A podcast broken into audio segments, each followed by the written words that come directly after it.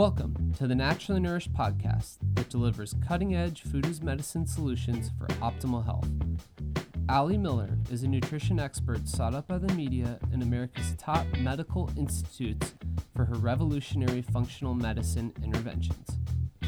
From disease treatment to prevention, every episode will empower you with ways to put yourself back in control of your health. Please note, topics discussed are for educational purposes only. Now, welcome integrative dietitians Ali Miller and her co host Becky Yu. Welcome to episode 126 of the Naturally Nourished podcast. Today's episode, we are going into how you can rock out the anti anxiety diet. It has been so amazing hearing all of the awesome feedback from the readers of my book, The Anti Anxiety Diet. And I wanted to put out an episode to assist all of you who have read it, but maybe having a difficult time implementing my anti anxiety diet program, as well as to provide for those of you who have yet to purchase the book uh, inspiration of why this would be a powerful tool in balancing your mood and optimizing your mental health. Yes, I think literally every day I hear from a client whose life has been changed by applying the principles of the anti anxiety diet. This is from people who come to me, you know, after being keto for a long time and who are now focusing on more abundance and therapeutic foods those who are removing dairy and finding positive outcomes in mood shifts and mental clarity, and those who are playing with tighter carb control, as well as those who are applying the adrenal protocol, and honestly, so much more. So I think we should probably read some reviews on here because it's been a while since we've done this. Yes, yes. And I was actually digging back into my Amazon book reviews to try to see areas when I was preparing for today's episode if there were any weak points or areas of increased need. Luckily, the anti anxiety diet is five out of five stars. But yes, but if you have read it and you haven't left a review, it would be so, oh, so helpful. I'm really hoping to get over 100 reviews in the next month. Um, so we'll definitely put a link in the show notes for you to leave your own review. But some of the favorites that I pulled, um, the first one is by Natalie CC. And she said, Your book, podcast, and the virtual ketosis program has changed my life literally 180 degrees for the better in parentheses, way better. and I certainly spread the word and hope everyone jumps on the keto real food change. Mind blown. I love it. And then this one is from Meg347. By implementing the anti anxiety diet and starting supplementation in the gut lining support section, along with Calm and Clear, I have successfully weaned off my antidepressant. Not only am I drug free, but for the first time in a long time, I feel like myself again, grounded, clear thoughts, and able to connect with people and actually feel. I'm so grateful for you and your work to put together such a valuable resource. Oh, I love that. And that's one of my favorite testimonials eh, when people say, I feel like myself again. it's like such a esoteric concept, right? Of feeling quote unquote better or whatnot, but feeling this kind of authentic connection to the self and the expression of emotions and the ability to feel, um, I think is such a powerful thing that many people that struggle with anxiety and depression don't get to experience because their medication may in some sense numb to try to prevent the, the more extreme symptoms. So i think that that's a really powerful one for sure Okay, we'll read one more. yeah. Um, so Coley one um, says uh, her review name was amazingly informative, plus practical guides, plus recipes.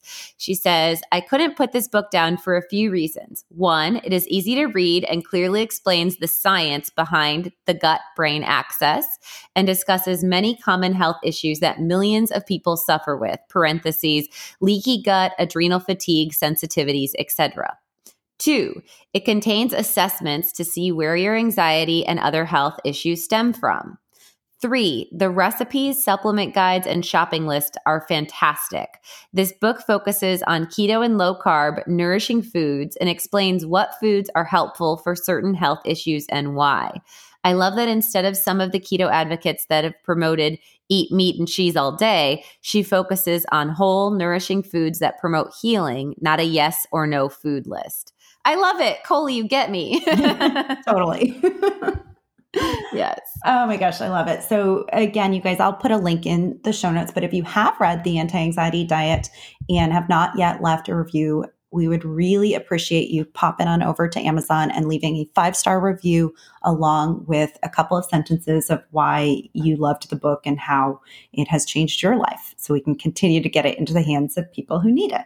Absolutely. So important. And that really helps with the algorithms when people are searching for a solution for the anti anxiety diet to get put on their radar. And so it's really a way that if you feel this is a helpful tool, you can empower your community personally by sharing on your page, you know, pictures of you reading it and making sure you tag at Ali Miller RD or directly going on to Amazon and leaving a review so people that are online can find it as a platform as well. Awesome. So I know we've both been a little bit entrenched in the anti anxiety cookbook, which I know we'll talk more about because we're getting really pumped about that release, although it probably won't be out till September. Uh, yes.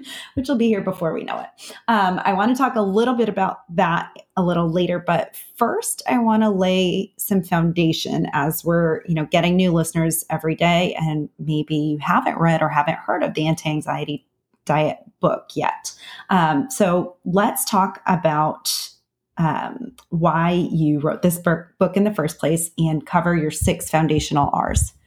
Sure. So the anti anxiety diet is a book book, as Becky said, and uh, it does have 50 recipes in it, but it is written more as a really deep scientific navigation of the understanding of how our body responds to stress. And so, my practice as a functional medicine clinician in the past decade of my work, I have worked with imbalances in hormones, I have worked with micronutrient deficiencies, I have worked a lot with gut and digestive distress, whether it's leaky gut or SIBO or candidiasis or dysbiosis forms of bacteria overgrowth. I have dug deep into autoimmune disease, including conditions that influence the thyroid, like Hashimoto's and adrenal fatigue. And in my clinical experience, I've really found that whether I'm treating leaky gut or whether I'm doing a gut cleanse or whether I am working with someone to support their sleep and their energy pathways, if anxiety is not managed or if they are in overdrive of their HPA axis, that fight or flight axis, that this dysregulation is going to serve as the Achilles heel or the weak point of their body. So if they are treating leaky gut, but they're still dealing with racing thoughts and difficulty concentrating, we may be able to repair the leaky gut and we may be able to remove the inflammatory foods, but chances are we're only going to see another symptom or undesired effect pop up. So I really find anxiety to be the Achilles heel of chronic illness. And my position with this book was to dig deep into the functional medicine entry points that can drive anxiety or imbalanced HPA axis or that can aid with resolution. So, my six R's that I take you through as a journey in the anti anxiety diet are to remove inflammatory foods, reset the gut microbiome, repair the gut lining, restore micronutrient status, rebound the adrenal glands, and then finally to rebalance your neurotransmitters. And the really cool thing is that each chapter is going to have a quiz to aid in navigating for the reader so they know where they need to dig deeper into one or more of these R's. It'll have supplement or lab support for their specific entry point. And then you talk about in each chapter some of the big aha why connections of that area of focus and mechanism of action or role of active nutrients of focus. And then you include food as medicine therapeutic recipe focus as well. Yes. So, you know, I, I, wrote it in a flow that makes sense. You know, you, you want to probably start with removing the inflammatory foods. And I know we'll get deep into that today because today we're going to focus about the diet component of the anti anxiety diet, right?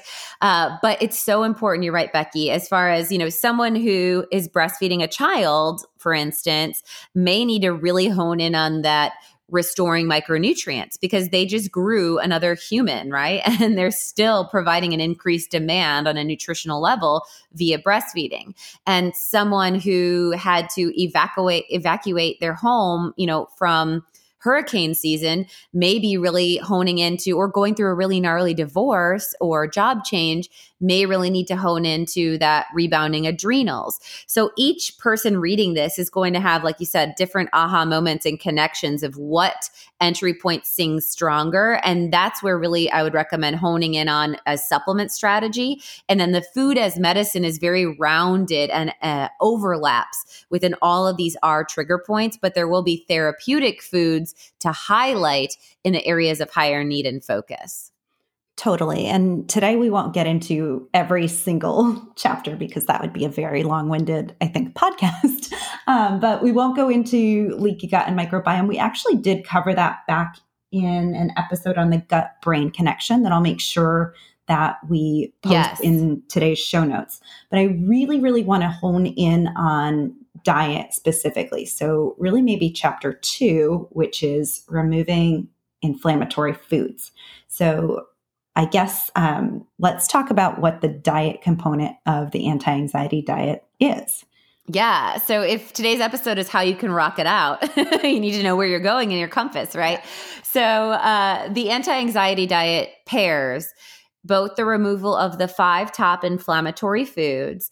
And one of the foods that's removed is going to be sugar. So that sets up the foundation for use of a ketogenic diet. So, in simplistic terms, aside from, like you said, the therapeutics of like bone broth and gelatin for leaky gut or high vitamin C for the adrenals, the, the most simplistic way of looking at the diet is an anti-inflammatory diet that layers on food as medicine approach with nutritional ketosis. So I enter in the reader for a 12 week period of time that the diet is going to be free of what I identify as the top five pro inflammatory foods. And the important connection here is that inflammation, you know, can definitely drive an impact on our neurotransmitters. So we remove these five inflammatory foods for 12 weeks. And um, during the first six weeks of this, I recommend that you layer on a ketogenic eating plan, which I call phase one. So I have phase one, and very similar to the language I use so that I don't confuse my followers in my virtual food as medicine ketosis program, where Phase two eating is going to be more of a low glycemic diet. And phase one is going to be a strict ketogenic diet at 30 grams of carbs total not net. Um, and so those 30 grams of carbs, again, are coming from residual non carbohydrate centric foods. So these are the 30 grams that are coming up from, for instance, half an avocado having six to eight grams of carbs, or, um, you know, our nut butters and nuts and seeds, or our other non starchy vegetables like asparagus or bell peppers. So I recommend that the reader do 12 weeks of elimination of five pro inflammatory foods gluten, corn, soy, sugar, and dairy. And we'll get into each of those and why. And then also during that period of time to do strict ketosis. And after that sixth week is when I start to teach the reader about how they might play with what works best for their carb intake, as far as whether they transition to low glycemic phase two, whether they dance in more of a phase 1.5 and just liberalize their total carbs because based on maybe their activity or based on their demands, they can still stay into light ketosis at 45 grams of carbs. Um, and I give you guidance on what your ideal is after you've experienced that tight carb control. Awesome. And then let's get into a little bit further of why reducing inflammatory foods matters or why targeting particular foods of elimination. Why does this matter for addressing anxiety and mental health? What's the connection? So there is a known and acknowledged brain gut axis in the medical world and it's very new um, so should be known i should maybe say but it's acknowledged in up-to-date research when we talk about the enteric nervous system which basically is the second brain of the body or our um, neurological system of our gut. Okay. And so there's a definite inner working kind of bilateral communication pathway between the brain and the gut. And we do know that there's a chicken and egg relationship with those that have anxiety, brain fog, and racing thoughts with a higher amount of inflammatory chemicals in their body. And this tends to further perpetuate the feelings of anxiousness or panic via the surge of excitatory neurotransmitters in response to the presence of these inflammatory chemicals. So, what this basically means is that if the body is dealing with inflammation, the gut says, oh my gosh, something's wrong. Okay. And it puts out more epinephrine or these excitatory neurotransmitters that say, alarm, alarm, something's wrong. So then the brain responds and goes into an upregulated HPA axis response or fight or flight mechanism starts to go and, and become upregulated or released. And meanwhile, we're potentially still consuming foods that are giving us more blood influence of inflammation, right? And so it can be a definite chicken and egg relationship, especially when you layer on the emotional connection that often we eat to tame our anxiety, mm-hmm. right? If we're feeling restless or anxious, sometimes we eat to try to seek that dopamine or that um, numbing food coma effect. And unfortunately, a lot of those go-to trigger foods can continue can continue to perpetuate this drive of inflammation and thus the influence of fight or flight mode and so it goes. Yeah, so reaching for comfort foods like corn chips or, you know, chocolate that's got a whole mess of refined sugar in it or something might not be the best choice. Yes. Yes. So, you know, we actually see by managing like C reactive protein in the blood as one marker that's associated with mood instability, depression, and anxiety. And so, you know, inflammation in itself, beyond upregulating those fight or flight chemicals, inflammation in itself can also interfere with the way that our neurotransmitters dock in the brain. And so it can drive things like, of course, insulin resistance when we're talking about blood sugar metabolism, but it can also drive, in some sense, like neurotransmitter resistance, where we're not getting optimized expression and function. And so if you think of inflammation in like catastrophic injury, that all makes sense to kind of dull down the racing thoughts and such. But if we're thinking of like, what if it's not a car accident? What if it's not a stab wound? What if it's the consumption of said corn chip, right? Or consumption of cupcake or whatnot?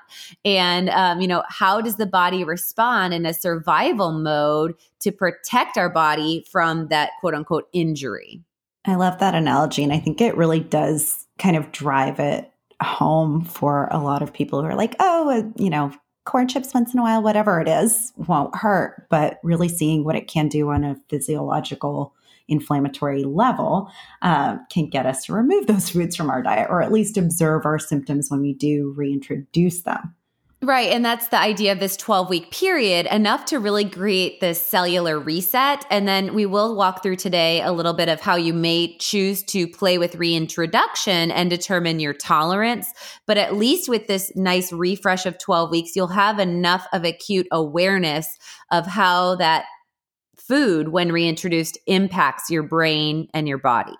Okay, awesome. So you identify, Ali, the top five inflammatory foods as gluten, corn, soy, sugar, and dairy. So let's walk through each one and just kind of talk briefly about the why behind its elimination, where to watch out for it in terms of like some hidden sources, and then we'll go into good substitutions that are whole food focused.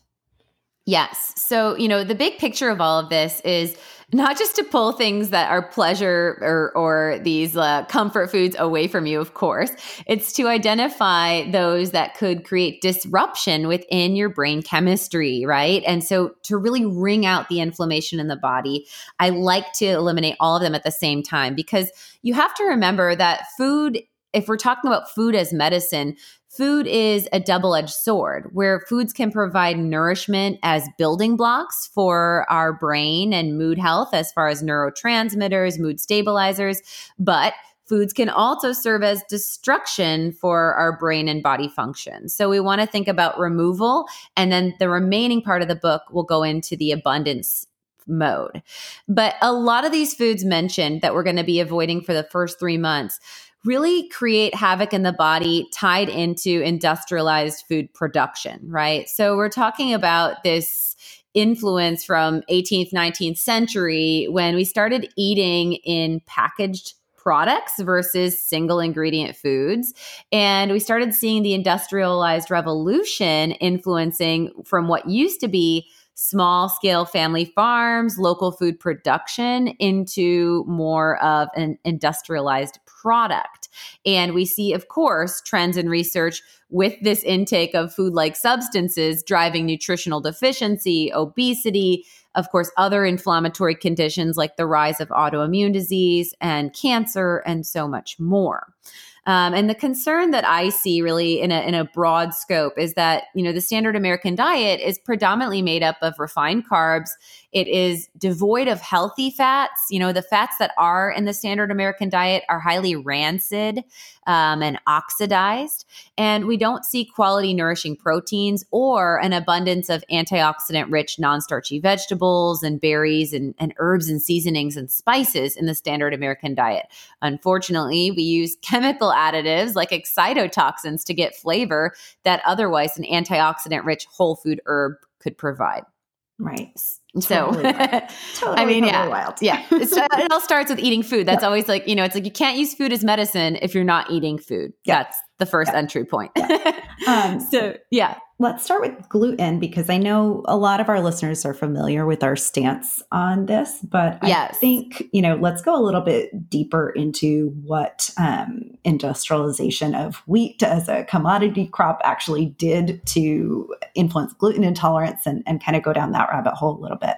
Yeah. And also, we'll for sure link, there's an episode on gluten. I- I think it's called like, Are You Still Eating Gluten? Yes. or Yep. something Yep. like that. Um, so we'll link that in the show notes too. But, you know, so gluten is a protein and it's found in various grains um, and generally the wheat family. So spelt, kamut, triticale, um, also in barley, farro, and rye. And um, we've seen gluten intolerance as a dramatic increase over the past decade, um, and and maybe even now so over the past two decades. But it does continue to rise, and a lot of the potential drivers would be the hybridization or again industrializing this once nutrient dense crop into becoming something that's been hybridized to increase the yield have more resistance to drought and um, temperature and pests and have more calorie density. In fact uh, the short dwarf wheat which is what is commonly found in grocery stores whether it's in white or wheat flour the short dwarf wheat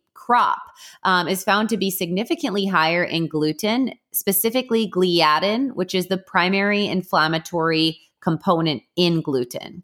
And this was actually, we talk about in the gluten episode, a funding through our government to create an obesogenic crop when the draft weight uh, was too low, right? So when we were talking from World War One to World War Two, the population was underweight um, as far as those that met the draft age. So we created this obesogenic crop. Unfortunately, when it hit the market, we were already non concerned with weight gain because the American society was eating more industrialized foods. So that really just added insult to injury. And that hit at the same time that we recommended eight to 11 slices of bread a day and more whole grains. And whole grains means more added wheat germ and more added processed wheat products to bump up that fiber count. So it was definitely a, a trifecta of an impact, I believe, on weight gain. totally wild and i feel like you could like drop the mic right there and that would be enough for many people who are you know looking for weight loss to avoid this obesogenic ingredient Yeah, for but sure. there's more yes, there is more. So, gliadin, though, as I mentioned, which is kind of the main irritating component of gluten, it's not digested or broken down uh, well by our digestive tract. Um, so, the enzymes in our digestive tract don't do very well breaking this down, and it can cause havoc in our body. We see in uh, research studies correlation to fatigue, acne, loose stools, constipation, depression, and anxiety, which is very important with the premise of this book. Um, and we see beyond inflammatory response that the gliadin can actually interfere with our opioid receptors in the brain. So we can see this addictive tendency with consumption of gluten as well as mood disturbances. In fact, in my pediatric population, when we're dealing with children that are dealing with outbursts, anger, and aggression, gluten and dairy are the two that I pull out because both of them interfere. There's caseomorphin and gluteomorphin. And these proteins um, definitely can interfere with that feedback mechanism of our opioid receptors, which can create addictive tendencies and also irritability. Um, and we do see a lot of studies that look at schizophrenia specifically with the blood brain barrier influence of that gluteomorphin crossing the blood brain barrier and contributing to anxiety, depression, and mental illness. That's huge.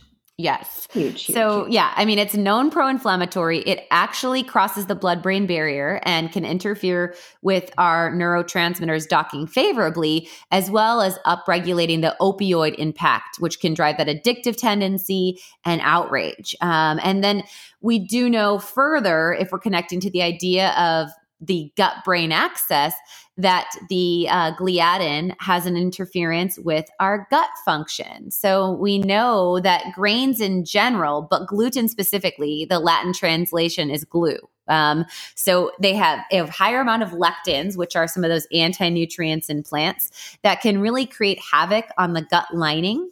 And we know that gluten interferes specifically with zonulin, which is like the, the gatekeeper of our gut integrity. So when zonulin is interfered with, that opens our gut barrier to allow more food particles to leak into the bloodstream.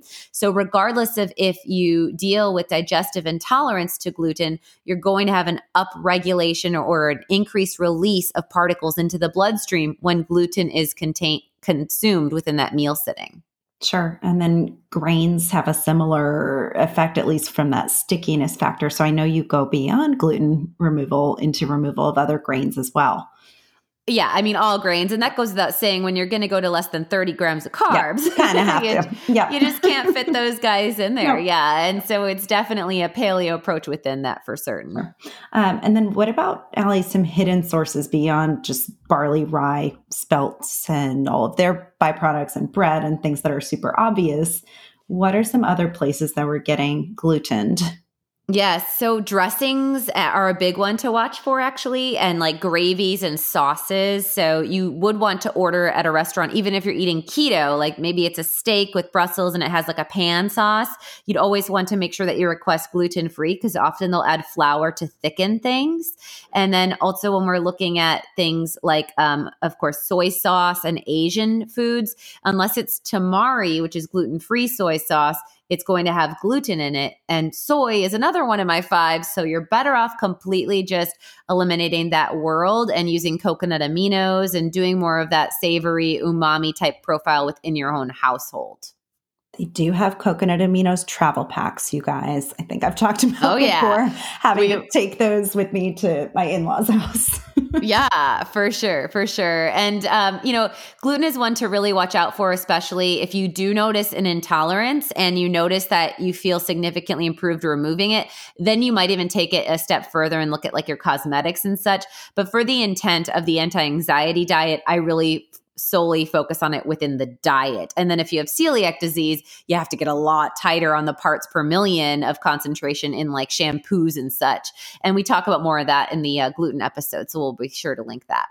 Awesome. Okay, next one. Let's talk. We talked a little bit about it with the example of a corn chip, but let's let's go down the rabbit hole on corn and talk a little bit about the influence of genetically modified corn here. Yes. So corn is unfortunately usually the go to when you pull gluten out of the diet. Um, if you're not going tight paleo, because you know, corn is quote unquote gluten free. Um, but yes, 88% of the corn is what the FDA.gov is apparently at right now with the statistics. So 88% of the corn on the market is genetically modified. And that means that basically any industrialized product which contains a corn additive, and this includes things like maltodextrin, dextrose, um, the erythritol, right, which is a corn sweetener in the keto world. Um, unless it states non GMO, we would be assuming that corn derived products um, and their byproducts are going to have the GMO as well. And GMO stands for genetically modified organism. And there's two forms of GMO corn. There is BT corn, which stands for the BT endotoxin, and there's Roundup Ready corn they're both pretty gnarly and creepy in the sense that, uh, yeah, BT uh, crop was basically designed to kill a susceptible insect. And um, it's a part of the plant that's going to contain this BT protein. Okay. And so if the insect, usually like the ringworms that eat at the top of the corn husks, this is what this was developed for. So if that worm is eating the corn, um, within minutes, the protein, that BT compound, binds to the gut wall of the insect and the insect stops feeding. And within hours, their gut wall breaks down and um, they actually go into sepsis, right? So their guts literally explode and they they die. Mm-hmm. Um, they go into septicemia. The bacteria multiply within their their blood, and their colon explodes. So that's kind of a consideration of a driver towards leaky gut, I would say, to the extreme. Um, and yes, that's a, a dose within that corn to influence insects but it still doesn't sound like something I want in my body or I want within my household members consuming. Nope. The other GMO crop is called Roundup Ready. And it's able to withstand higher amounts of the herbicide glyphosate. Uh, this is the active ingredient in Roundup, right? And so we have seen that glyphosate has been linked in countless research studies as a neurotoxin and an endocrine disruptor. So it can actually throw off our neurotransmitters that regulate our mood and our stress response, as well as cause nerve damage. Blood sugar imbalance and hormone imbalance. And this is like there's clinical research studies that show individuals in agricultural environments that have gly- higher amounts of glyphosate in their urine as a byproduct having these issues. So, you know, whether it's working as an endotoxin to explode the insides of an insect's gut and probably having some abrasive influence on ours, or whether the the GMO crop is going to mean higher amounts of toxic neuro compounds in the uh, agricultural pesticide used this is not a positive thing for our body. Um, so that's a huge impact on itself, just on the fact that 88% of the corn and the corn bride products are GMO.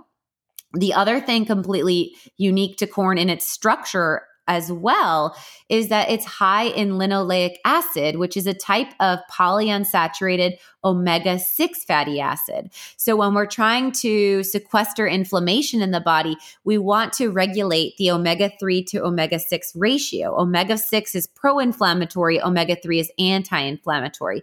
So, corn and soy being high omega 6 are foods that we want to reduce in our diet for that reason alone when we're trying to wring out inflammation to help to ensure that the brain is working optimally. Got it. So that might even be a good argument for EPA DHA as a fish oil supplement to balance out that ratio even further beyond just removal of corn to kind of undo some of the the damage done. Most definitely, absolutely. Um, and then corn obviously is going to include popcorn, cornmeal, cornstarch, high fructose corn syrup is a big one. Um, corn oil, which I think is the sneaky one that we can talk yes. about. Uh, yes. Grits. But what are some of the other hidden sources? That corn oil I know comes up a lot in restaurants and can be disguised on a package label as just vegetable oil. Yes, yes. So like Mazola and all those types of things, they might just say vegetable oil, but it often is, it might be a combination of corn and soy oil, but we definitely, regardless, want that out of our body. It's highly processed and it's uh, highly rancid, uh, which, you know, our cell membranes are comprised of fats. So you don't want your membrane comprised of low nutrient quality fats that are oxidized and rancid that's going to influence your cellular communication. So this is where we really need to pull out these industrialized foods and they're going to have negative feedback on the way our cells communicate. And then on beyond the oil side of corn, like I said, a lot of the fillers. So dextrin, maltodextrin, mannitol, a lot of sugar alcohols, sorbitol, sucralose, sweet and low, all use corn in them. And that's just another reason, xylitol, just another reason of why I don't like non caloric sweeteners. Yeah, and we talked a lot about corn used as a filler, even for fiber components and things like that, in some oh. of the keto products in our Real Food Keto episode. So I'll make sure that we link to that as well. Absolutely. Okay. And then, kind of in the similar boat in terms of the GMO influence, let's talk about soy. So, worse than corn, better than corn, equal you playing know, field. Yeah. yeah. I think, I think, I think it really does depend on the individual. And um, I know you and I, of these five, we'll, we'll get there in a moment, have different reactions, you know, so I think we can acknowledge that both are, are not a beneficial nutrient dense food. And soy is actually um, at 93% of the soy in the country in, in, in the products that are offered are genetically modified. Oof. And yeah, so 93 and 88 are not good percentile to have as far as GMO presence. And the majority of the GMO soybean produced are also Roundup ready so the similar consequences that I was mentioning with the glyphosate toxic residue. So there's that neurotoxin and endocrine influence. And an issue with soy as well is that the glyphosate kills plants by actually interfering with the production of essential amino acids, phenylalanine, tyrosine, and tryptophan. And all three of those essential amino acids that are interfered with through the genetic modification all have influences on our mood stability and as reducers of anti of anxiety excuse me. So you know tryptophan being the most known one as a precursor or building block to serotonin but tyrosine helps with dopamine production. So those three um, influences on a neurotransmitter level are direct as far as the consumption of soy goes and and one that would really be especially expressed when it is a genetically modified crop which is 93% of the soy out there.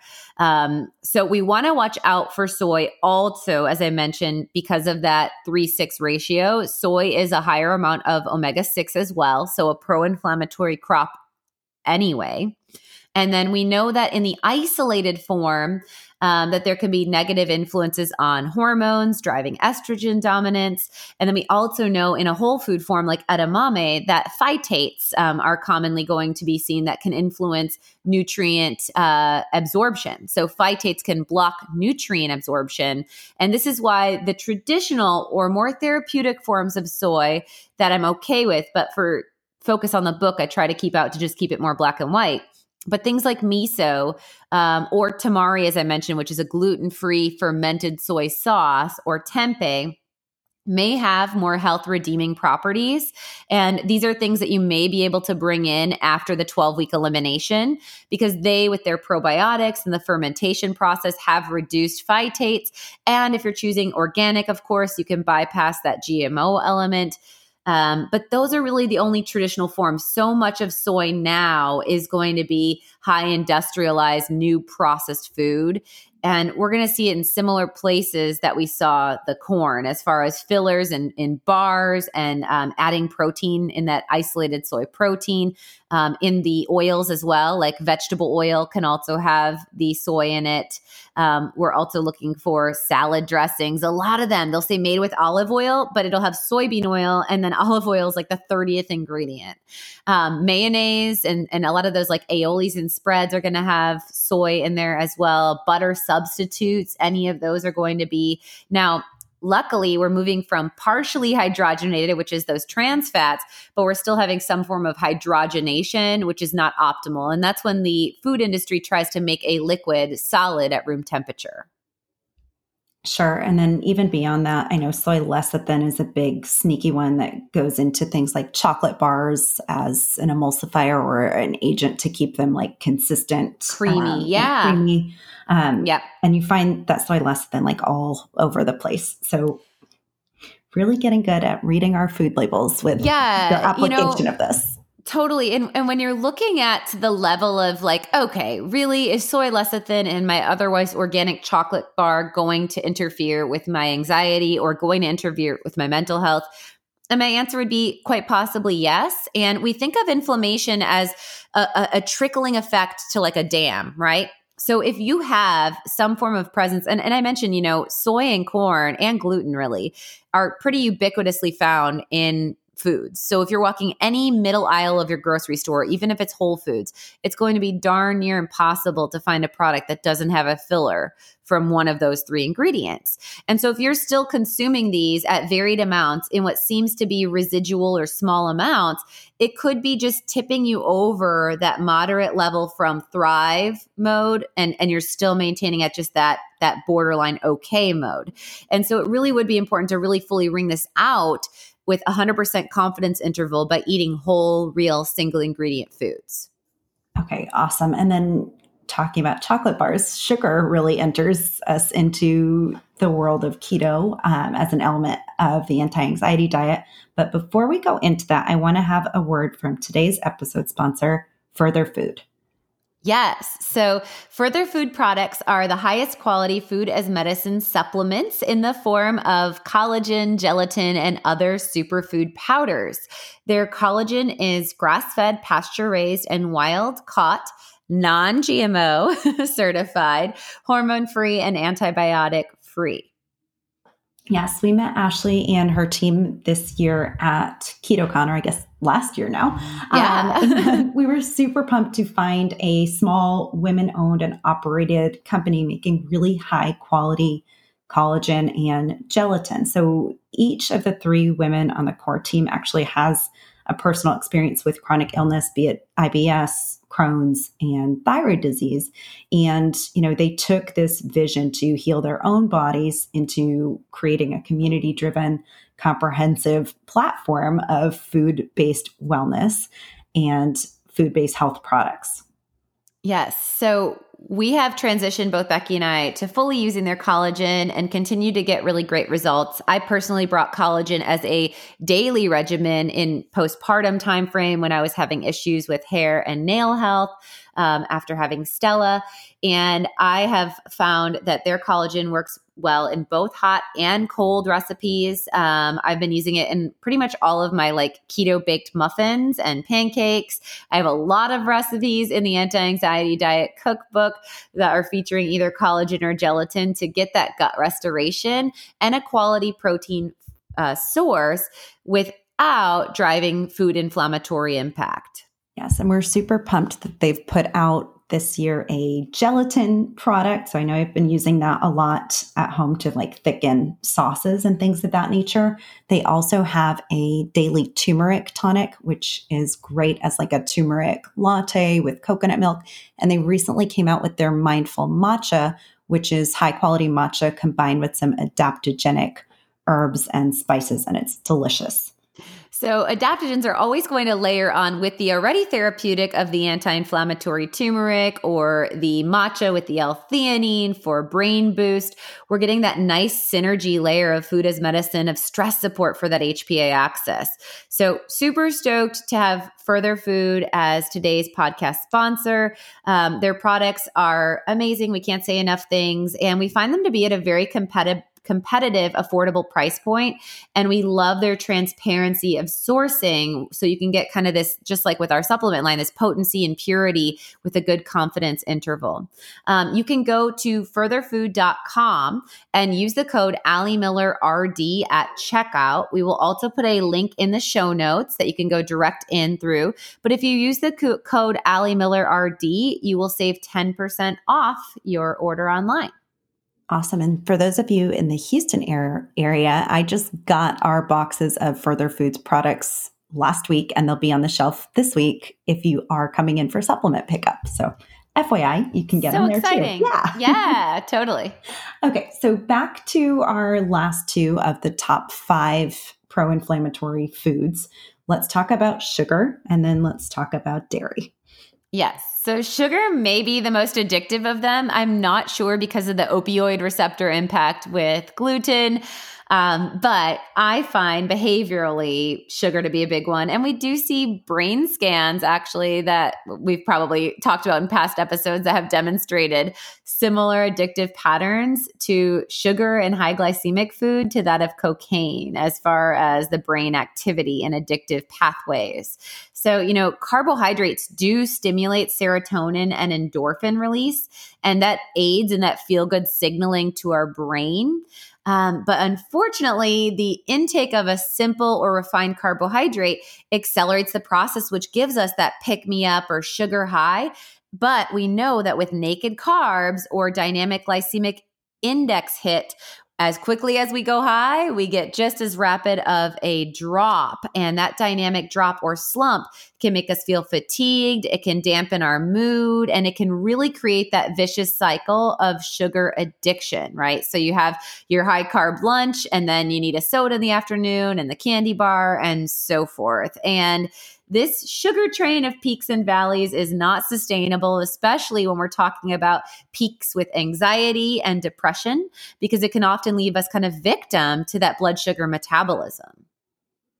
Yes. And I think that's a really important point that you made. You know, we're reaching for it as a pick me up to fuel that dopamine high, but it's not giving us any of the building blocks to actually create those neurotransmitters. In fact, it may be further depleting them, which is huge that's an important point to make for sure. Yeah, I mean, and then the the low blood sugar crash that follows that sugar high has many symptoms that tie with like panic, right? So shakiness, tension, irritability, short fuse, um, actually dealing with like cold and clammy body temperature changes, all can be influence of hypoglycemia. Um, and we find that to be a, a, very tight overlap with anxiety and altered brain chemical balance. And, and that can create this like binging addictive tendency. So it, it's one that we really like you to break up with um, because of that addictive tendency, because of the irregularity of the impact on our blood sugar and also because of the fact that sugar itself is pro inflammatory. So we know that excess sugar drives glycation processes. So we talked about these ages or advanced glycation end products in our two episodes where we hit on Alzheimer's and dementia.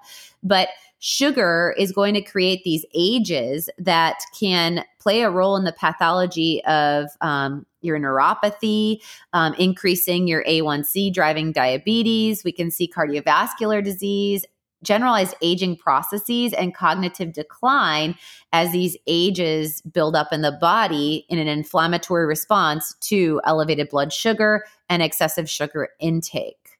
So, all things to be mindful of. And, you know, sugar used to, when we would see the word sugar on a label, we used to be able to know, oh, that that was cane derived, but it is important to know that it can be definitely derived from genetically modified beets, which another GMO, yes, which goes into the whole world of the concerns we've discussed with corn and um, with soy. But um, sugar can also be corn derived now under just the name sugar. So that was one of the fight backs of the, the high fructose corn syrup labeling. Now, corn sugar and corn syrup can just be labeled as sugar as well. So regardless, so tricky. Yeah, yeah. so you know, regardless of the source, we don't want to see that word sugar.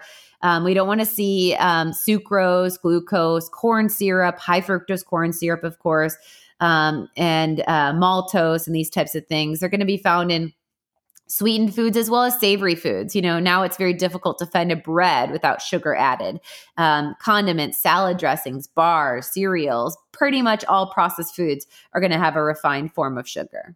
Yep. And then I know in the anti anxiety diet, phase one, we're going to pull out all of those, you know, even naturally occurring sweeteners. But in phase or if you're doing a little carb cycling, you might be including some real food forms of sweeteners. Absolutely. So things like dates or raw unfiltered honey or coconut sugar or robust dark amber maple syrup or molasses or sucanat and even the use of fruit would be your best choices. And you know i acknowledge that sometimes we need a little bit of sweet but i want your body to become fat adapted first. And that's why that first six weeks we have a no negotiation with the tight keto. And then again when you're finding your quote unquote sweet spot of carb control you may be able to use some of these in and still stay keto or as becky said as a carb cycle. Sure. And I know that real food keto podcast episode I was referring to earlier. We go down the rabbit hole of um, non caloric sweeteners as well. And our episode on why we hate non caloric sweeteners is a good place to start just for that mechanism of actually breaking up with that sweet taste. Yes, for sure. Okay, last one. Let's talk about dairy. And I know this one, we have an episode pros and cons of dairy because it can get controversial, but not necessarily um, when you're talking about influence and anxiety. Yeah. So, like the A2 casein and all that information is going to be in the pros and cons of dairy. It's a very uh, detail oriented episode. So, I'll save that to the side. And if we're just talking about the irritants in connection with inflammation and mood, we would identify, yes, lactose and casein as the two primary irritants. It's important to note that, you know, as we age, we generally reduce our digestive enzymes. And when I was talking about how, for instance, gluten is not properly digested by most people. It's important to also note that under stress, right, we only make about a quarter of the amount of digestive enzymes that we would make if we were in that rest and digest parasympathetic mode. So, as we age, we reduce our enzyme production. This is where people in their elderly population are majority lactose intolerance but you need lactase, an enzyme to break down lactose. And then casein is a form of protein. So there's whey and casein. Casein is the one that tends to be more drama causing in the body. And again, if you are lacking digestive enzymes, you're going to have higher amounts of casein that will cross the gut into the bloodstream. And casein also crosses into the blood brain barrier. And just like gluten, can have that morphine like influence via casomorphin. This can drive that addictive tendency and mood disturbance that I mentioned that was tied with like schizophrenia and outrage, as well as autism and ADHD. So, gluten and dairy are the two foods I pull out, like I said, for all kiddos or adults, really, if you're dealing with kind of outburst activity. Casein, we also found, can drive inflammation in the body um, and can mimic gluten. So, if it's someone that's dealing with celiac disease, I also pull casein out. Um, I allow them things like ghee, which is casein free, um, and clarified form of butter. But the biggest thing that I would emphasize is if someone with celiac disease wanted to bring in dairy, that they would take Digestaid, our enzyme that has that DPP4, as well as comprehensive enzymes to break down carbs, protein, and fat and ox bile and HCl because as the pH of the stomach changes, as the enzymes reduce, we are more susceptible to the inflammation from both gluten and dairy. And I think that's an important thing to kind of hone in on when we're talking about removal of these foods and then the sustainability of the anti-anxiety diet after these 12 weeks of really what is your your tolerance level? Because unfortunately dairy is a big staple in the keto world right? It's like you remove carbs and you stick dairy in and i think that's where a lot of people are starting to see awesome outcomes as they remove that as a staple from their diet. Sure. And then there certainly are benefits, like you mentioned, to potentially bringing back something like ghee or grass fed whey a little bit later on down in the elimination process. Yes. In fact, I allow, especially for people that are doing the anti anxiety diet and are like pescatarian or may have some protein limitations, I allow as early as week seven, halfway through this 12 week of elimination, potentially bringing in ghee and grass fed whey, but those should be brought in individually, one per week, um, as you'd progress in the same structure of like reintroduction phase of an elimination diet. But if you have enough diversity without those, I would keep them out the full 12 weeks. And I think ghee is one that both of us use pretty regularly in our household. Um, I consume butter uh, daily as well, and and don't notice intolerance. And I consume whey a couple times a week, um, and those all work really favorably for my body. But but more on that in a moment. and yeah, dairy can even have some sneaky hidden sources, like the obvious ones would be yogurt and cheese and butter and milk. Uh, but processed meats, you can also yes. find dairy in for sure, or sources of dairy, um, artificial yeah. flavorings casein is found in like canned tuna, not the wild planet. And, and generally speaking, a lot of these fillers you're never going to see in the products that we have on our Amazon store, obviously. So we'll kind of do some of that vetting for you. But yes, casein can be found in a lot of uh, protein products, like a lot of um, jerkies and bars, and then can be found as a fat replacer. Um, so when things are low fat, watch out for, for the dairy additives. Sure. Okay. So essentially, what we're looking at is a clean keto protocol. Um, but as you mentioned, there are just so many hidden ingredients that, you know, to make your clinical outcomes successful, you have to really be mindful of sauces and all of these other packaged products products and hidden ingredients um, to really, really, you know, drill down and bring out inflammation. And then I think dairy free and corn free is probably a new layer for a lot of listeners. Like you said, dairy is a big staple in a lot of recipes, especially in the keto world, and corn is just in so, so many products. Totally. And, you know, everyone's level of reactivity, again, if you feel mediocre in your body, I really think you need to go 110% to ring this out to feel amazing. Um, I was someone, for instance, who always felt like I could tolerate gluten. Like I'd be like, oh, yeah, I'm, I'm tight with my diet. And, but yet I could have a, you know, if we were at a really cool restaurant, I would have their in house made pasta and have a couple bites or whatnot. And post Stella, I'm not sure if it was the combination of the emergency C section, the IV antibiotics, um, the manipulation because of how she was breached and actually engulfed in my uterus, if that was distressing when they had to shift my intestines over. I don't know, but all I know is that if I have any form of gluten in my body, post Stella, I feel like there is a scalpel scraping my insides. so, you know, and I don't think it really took a tight elimination to notice that sensitivity. And that doesn't mean yes, there was an emotional distressing and a physiological distressing influence that could have made my body more hypersensitive. But I really prefer to be in thrive mode versus this swollen distended ouch belly that I get from gluten that I would not have known of had I not gone 110% with removing it. Sure. And I think that's the big aha of like doing a full on elimination. And if you add it back and feel like total crap, like I know gluten doesn't work for me. Actually, none of these work for me very well.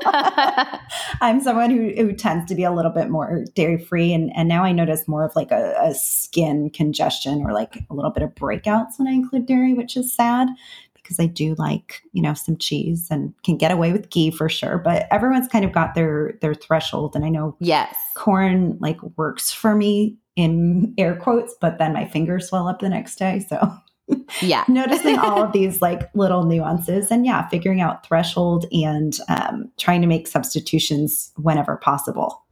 Yeah and both you and i cook so much at home yeah. both because we enjoy the nourishment of eating local from our farmers market and just being in control of the quality right? And and, and quite frankly i think that we both make foods taste better than a lot of restaurants anyway.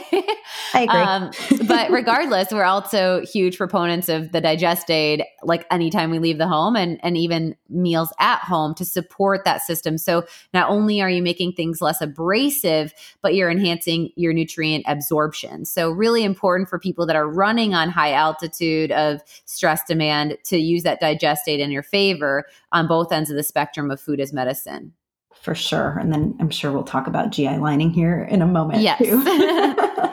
um, okay, let's go over just some simple substitutions because again, we never want to pull something out without having, you know, a nutrient dense replacement or something to kind of rely on in the interim.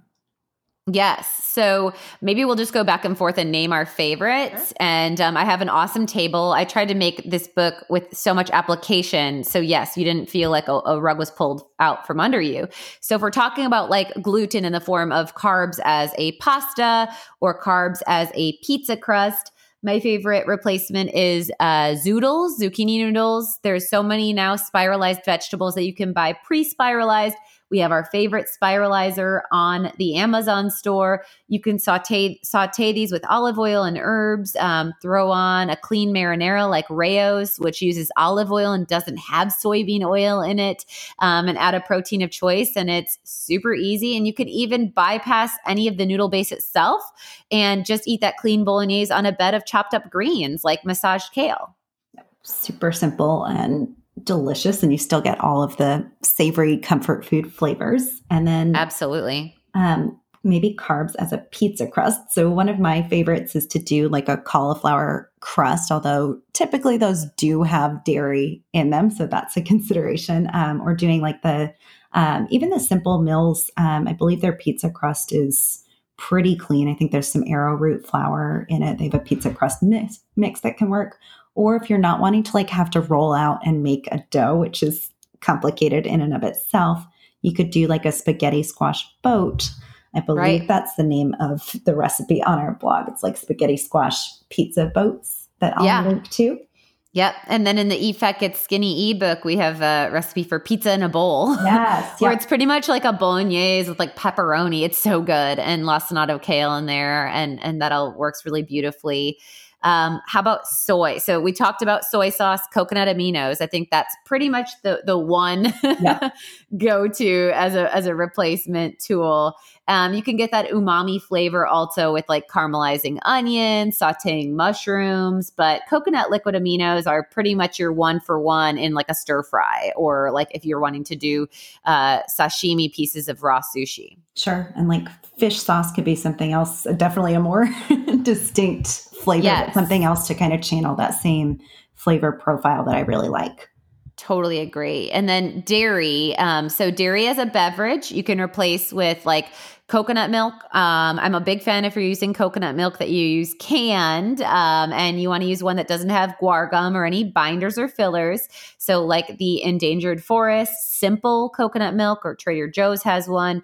Almond milk or nut milks of choice. We have tons of recipes on the blog for homemade nut milks and super simple to do. And nut milks are probably going to be more versatile in recipes than the coconut milk. I'm a big fan of coconut milk, so I put it in a lot of things, but um, it does have a, stronger pl- flavor and it will have more fat. So be mindful of that. You might want to dilute that within your own recipes. Sure. And then beyond dairy replacement, um, vegetable and seed oils and some of those industrialized oils, we always recommend doing, you know, coconut oil um, in the home, tallow, lard, um, or avocado oil. And the refined version of coconut or avocado would be good for higher heat applications, so like above 350 degrees um, Mhm. for like pan frying or stir frying. And then beyond that, using avocado oil um, on salads. If it's virgin avocado oil, we could do macadamia nut oil and olive oil more for raw application or just kind of a finishing. Yeah. And then the last two dairy sections now more in a denser form of dairy, cheese and yogurt. Um, so I have actually an awesome recipe in the anti-anxiety diet for a spicy, a spicy cashew nut cheese, and then um, I have a simple coconut yogurt. So those are really good replacements. And other replacements for cheese would be to do like an herbaceous sauce. It just depends on the application. But I'll do a lot of like pestos and things like that. Um, and then there are a bunch of fun different like nut cheese options that you can play with. Sure. And there's becoming better options, I'll say, for coconut yogurt that's shelf stable if you don't want to make your, or sorry, not shelf stable, excuse me, on the shelves though. Um, wouldn't be shelf stable because it's cultured, but refrigerator shelf. Um, Mm-hmm. like Culina is a good brand that's Yep. out there that doesn't have any, you know, added binders or fillers. Um, Yeah. So more and more products coming out every day. Um, but Yes. these are all such great ideas. Let's talk a little bit about like the emotional elements and the withdrawal aspect of removing all these foods. So again, like pulling the rug out from someone. Yeah, yeah. So I think it's so important that you maintain a level of empowerment throughout the process to keep a positive perspective. So it's, you know, establishing mantra is really important. So, like, I have the ability to heal my brain gut connection. I have the ability to know what it feels like to be panic free. I have the ability to slow down my racing thoughts through diet. And um, when we do that, that can really help us to maintain this victor versus victim mentality or like, oh, I can't have. Um, and so having empowered perspective is really important. And then nailing down your why. Why are you doing this? So I choose to consume foods that honor and nourish my body to support balanced mood and hormone health or whatever it is, right? And so, and beyond the why of why you're doing it, the book and what we've just discussed gives you the why you should remove it, right? So you should be empowered by the process of I am choosing to nourish my body with whole foods that don't drive the XYZs that we just discussed, you know, per ingredient, of course. Um, and then the last thing I would think of as far as the identification of physical versus emotional. So, like, if you're trying to support your body for best outcomes and you know what you quote unquote should be doing and you know why it's important to do it and you're dealing with a craving, it's going to take some time to connect with the body to determine is that craving emotional or physical. And if it's food specific, it's most definitely emotional you know? And so trying to channel potentially maybe there's an intuitive connection like if you're craving yogurt maybe your body does need probiotics. So maybe using another cultured food would be favorable like a pickled vegetable or using the coconut yogurt if you wanted something a little bit more on the uh, sweeter versus savory i suppose flavor profile. Um, but asking yourself you know does this sensation is it is it food specific? Um, do i have any physiological response to this like a blood sugar crash or a headache?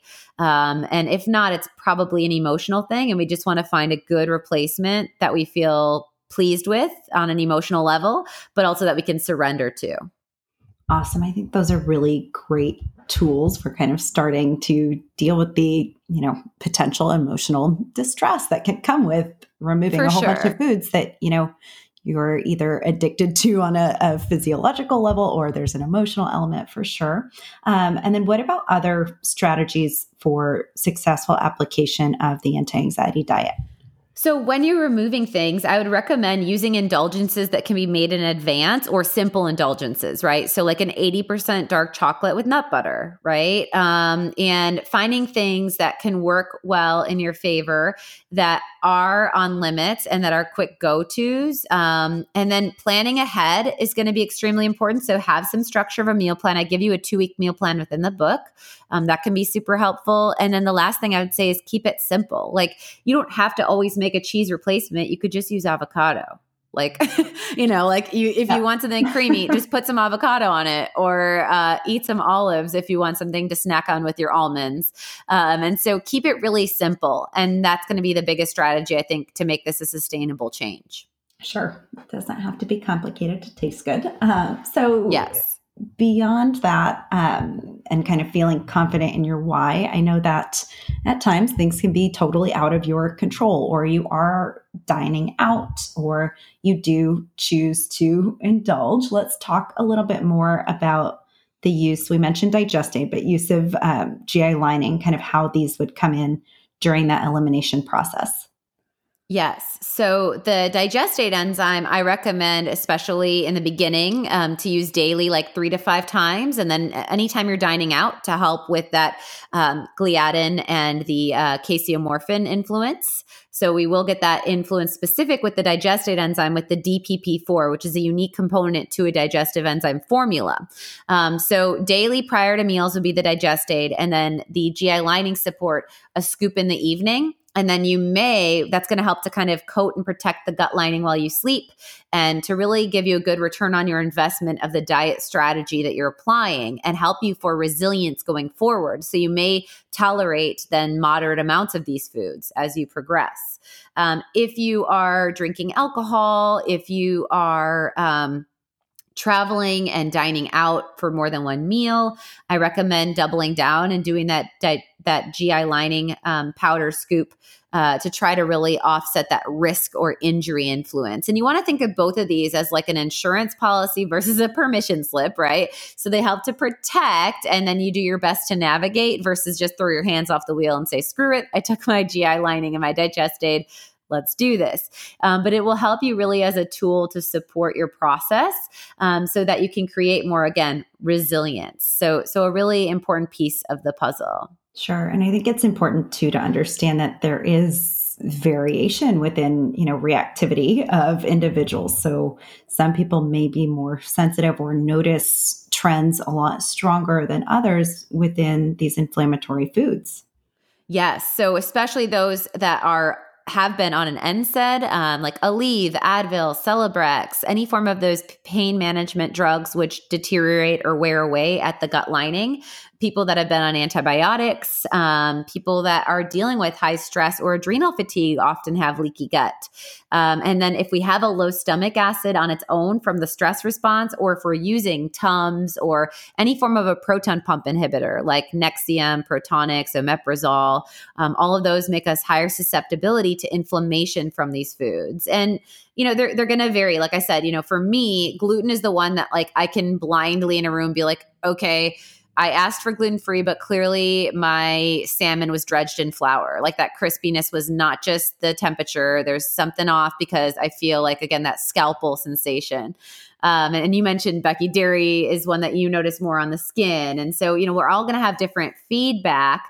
Um, and we need to just be mindful of how we can protect our body so that if we mindfully indulge, we know the cost of benefit influence. Exactly, exactly. So let's talk to listeners a little bit to finish out today's episode about what to expect in the anti anxiety diet cookbook. I'm so yes, excited. yeah. So the cookbook is really focused on taking this scientifically dense approach of the anti-anxiety diet book and showing you that you can be successful all while eating in abundance and diversity. So I do reintroduce the six R concepts. Um, I walk you through a little bit deeper of this elimination diet with an reintroduction schedule.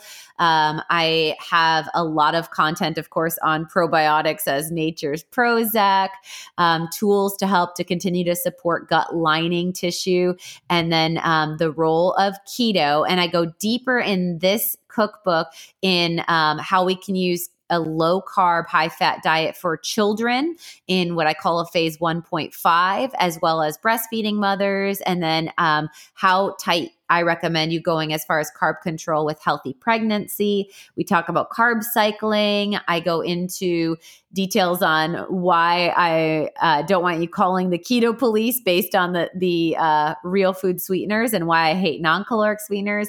And there's a lot of meal planning and prep um, as well as like even like bento boxes and lunch options. There's going to be a two page feature on adult Lunchables um, and planning lunches for your children, as well as a four week meal plan.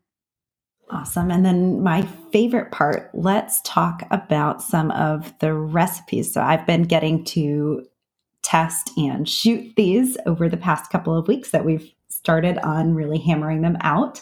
Um, but let's go over some of your highlights of your favorites. Yeah, so I'm really obsessed with the avocado pudding, um, which is so fun. It uh, has a little bit of gelatin to uh, thicken it, and um, it uses coconut milk and orange zest. It's really dreamy and um, photographs beautifully with some fresh kumquats on it, but a really great breakfast alternate. And um, also along that vein, a coconut chia cacao pudding that I'm actually snacking on and muting myself between bites today as we're as we're recording. Awesome. yeah, there's tons of soups. Um, I have a cream of kale soup with pancetta chip. I have, uh, I repeated the carrot bisque that's in the first book, which is super popular, a Thai green curry chicken soup, and then tons of savory, a lot of fresh salads. I have an antipasta salad with salami and olives and artichokes and cucumber, fresh herbs and tomatoes, a farmer's market salad with beautiful uh, watermelon radish in there and, and um, fresh sprouts. Uh, what are some of the faves that you've done, Becky? Oh gosh, um, that warming chicken thighs or the crispy rosemary chicken thighs with the breast yes. and leeks and like this really yummy creamy creamy sauce that has no dairy in it. Um, yes. believe it or not, it's got coconut milk. Um, so, so good. Um, again, the avocado pudding was definitely a hit. Byron really enjoyed helping eat that one. Um, super pretty. And then I'm really excited about some of the indulgences like the lemon lavender CBD balls, the walnut maca caramels. Um, oh, yeah. I'm going to be making the hemp nut bars with chocolate this week. So I'm pumped for some of the sweet treats. Yes, and um, Brady loved the crispy fish tacos. I think oh, the yeah. texture, yeah, the texture's great, is perfect, and they're done in a cabbage cup, um, and they're they're amazing. I could eat those at least once a week. A great way to get in your omega threes. Byron was like, they have almost like a fish stick type breading, and like it actually really stays on and crisps up really nicely, and even for reheating, like the day after I photographed them, they were really really good. Awesome. Yay. I'm so excited to get this resource resource out for you guys and really take your food as medicine journey to the next level. If you don't have a copy yet of the anti-anxiety diet, go on over to Amazon and make sure you grab one. And if you do, and it's on sale, I think it's like 10 something right now. I think it's like 30% off on Amazon right now. So go get it. Hopefully it'll still be on sale when you listen. And then if you have a copy, please, please go over to Amazon and leave a five star review for the anti anxiety diet. Really hoping to break 100 reviews. And, um, yeah, I mean, we're at 50 right now, which is a little bit of a damn shame. And I'm, I'm hoping that more people can learn about this resource because everything we hear on feedback has been so empowering. Yeah. And we know more than 50 people have read the book based on having to do a second print. So please hop on over and leave some love if this book has impacted your life in any way, shape, or form. And then, guys, if you're in Texas, come to San Antonio on March 14th to, is it Twig Bookshop, Bookstore? Twig. Uh, yep. Twig book Twig. book something. Yep. yep. Bookstore. Twig. and hopefully by the time this airs, you can find out a, uh, about an event we're doing with a potential live podcast um, recording on the following Friday somewhere in the Pearl District of San Antonio. Details at alimillerrd.com backslash events. Yes. So thank you for listening. And remember, food as medicine is a double edged sword. So hopefully you can apply some of the things that you're going to remove. And with all of our other episodes and the recipes we listed at the end here, you can nourish yourself also with abundance. Thank you for listening to the Naturally Nourished podcast. Visit our blog at alimillerrd.com for recipes, wellness tips, and food as medicine meal plans. Connect with Ali and Becky at Ali Miller RD on Instagram, Twitter, and Facebook. Until next time, stay nourished and be well.